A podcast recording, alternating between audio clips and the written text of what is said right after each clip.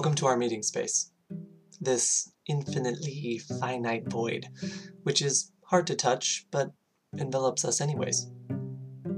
We may not be together physically, and yet somehow we are together. Like two planets who share gravitational pull, separated by nothing and everything. I promise we'll get to the point. Eventually. I tried to write this some other way. Tried to create inappropriately, dynamically, dramatically call to action. One that was not so obvious. But our mission dictated her will, and like you, I had to let go. In the wake, I offer three things to remember. Number one, something you know and maybe don't know. You are alive.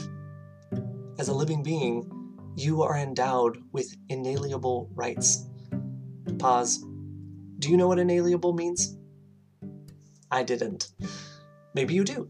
But for the rest of us, it is a word for something others can't take away without killing a piece of you.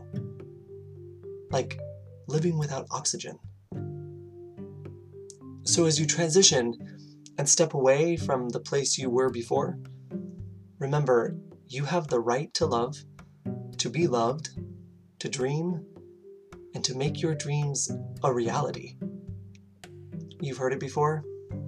Proverbial preacher meet persistent choir.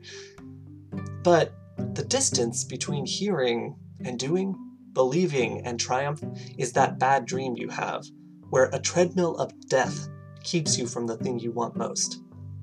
Yeah, yeah, you say. Preach, you say. Speak truth, you say. I say, do you love? Are you loved? Do you dream? Where is the manifestation of that dream? Friendly reminder here to keep breathing. Number two, dreams need feet and love is an apple. I will explain one, but not the other. Of late, you have been walking and talking, scraping by, and maybe even praying, How do I get from here to there? My mountain is not a mountain, but mountains. Run, they say. But where are my feet? Speak, they say. But where is my voice? We're here to close a chapter, right? So, then plant a seed in this fertile ground where your heart is raw and your mind is weary. If you think this is a metaphor for how hard work will make dreams real, please rewind and listen again. Number three, hold hands with yourself. This is a strange sentence, like peanut butter and bacon, or socks with sandals. You aren't sure if it's working until you try it out. But before you try and hold your own hand, just listen. Perhaps the universe has gifted you with a mob of friendly faces. Or maybe you just have a mob. But it doesn't matter, because only you get to be you. Like a stroke of paint or a raindrop.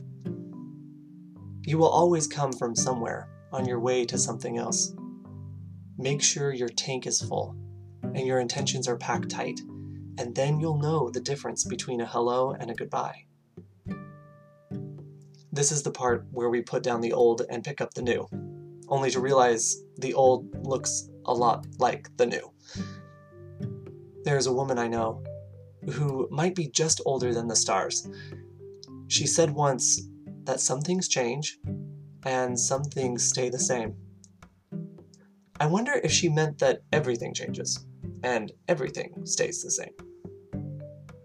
There are a lot of inches in a mile. The first one just like the last. What matters most is what happens in between. Welcome to our meeting place. This infinitely finite void, which is hard to touch but envelops us anyways. No, I didn't start over. This is just the place where the end meets the beginning, and the beginning meets the end. This is where you decide what to remember and where I stop talking so much.